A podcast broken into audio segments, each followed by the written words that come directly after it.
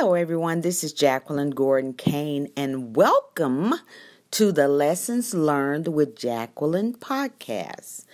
I'm so excited to have you with me today. And with this podcast, we are focusing on sharing life-learned lessons as a Christian.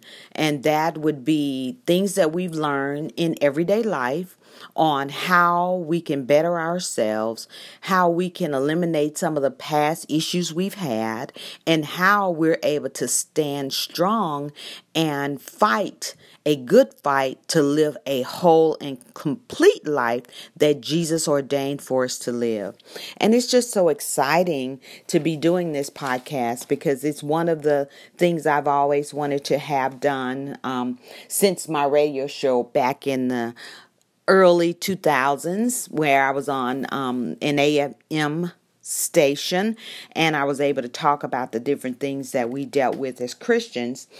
And it was so awesome. And I said, well, you know what? I need to go back and start doing that again via the pod. And so today, I just want to remind you and myself on the importance of walking the walk that God has ordained for us to walk. In Isaiah sixty-four four, it says, "Since from the beginning of the world, men have not heard, nor perceived by the ear, neither have they seen with the eye, what God has in store for those who trust him." And it's so amazing for me to think about that, that no one knows the things that God has for those who trust him. And that's one of the lessons I wish I had learned as a child, to trust God in all things and not get so bogged down on fear and following the crowd and following what everybody else is doing, but being bold enough to say, I'm going to stop today and I'm going to live my life on what God says I should be doing and not what the world is saying. You know, and that's that's such an important lesson learned that I've started teaching my fifteen-year-old and my seventeen-year-old daughters this particular scripture and giving them life examples of some of the crazy stuff that I did as a kid, as a young adult, and as a grown person. Let's be real here. You know, we make mistakes because we get in head of God. We get out there too soon, or we don't listen to his orders and his ways of, you know, telling us what we need to do. A lot of us just go out and try to do it because we want to get that quick fix. And I am suffering today because of some of the quick fix things that I did without listening to the the complete precise word that God had for me in my life.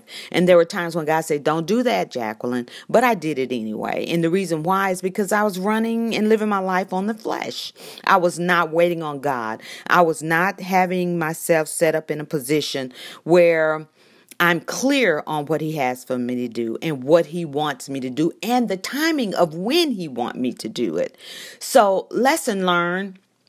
Wait on God. Trust him. Because in Isaiah sixty-four four, it's clear that no one knows the awesome things that God has prepared for those who wait for him. No one.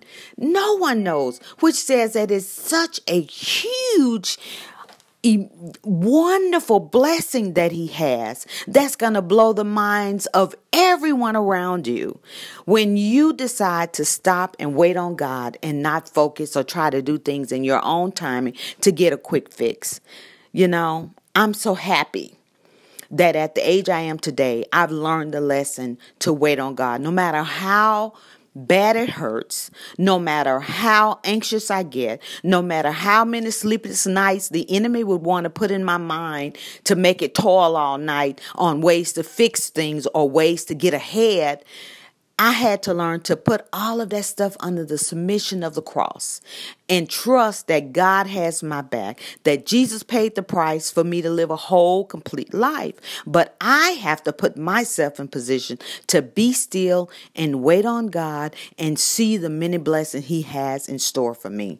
And yes, folks, you know it is difficult to wait. It is very, very difficult to wait. When I was pregnant with my daughters, and I had four girls, and one has gone to be with the Lord, and I have my three other daughters that are left with me here. That's such a big blessing. All my babies are. And when I was pregnant, I remember that eighth month, like saying, I'm done with this. My feet are swelling. My back hurts. I got to use the bathroom a hundred times a day. I'm just, I can't sleep on my stomach like I used to. I can't, you know, go places. I can't stand for long periods of time. And I wanted that baby to come, like, hurry up and get here. But I knew if the baby came too soon, what are the consequences of that? You know, was the lungs going to be developed? You know, was everything going to be, you know, perfectly whole and developed and complete? So I had to remind myself to keep pushing because I want a whole, complete, healthy baby. I did not want a broken child because I was too anxious and wanted it to, the baby to hurry up and come out. I had to learn to be patient. And that's just an example uh, for you to think about when you're wanting to be anxious about something. Don't you want the perfect plan of God? If you want the perfect plan of God, you got to wait. You got to wait on him. If you want an okay plan, you go on out there and see what you get. But if you want a perfect plan, then you got to wait on God because he says, I have great things for you and I'm willing to wait. Again, this is Jacqueline Gordon Kane. Thank you for listening to my podcast on, on Lessons Learned and the scripture of Isaiah sixty-four four. Remember, you wait on God, the plan is going to be perfect, and you will reap a wonderful harvest for waiting on him. God bless. Have a wonderful day.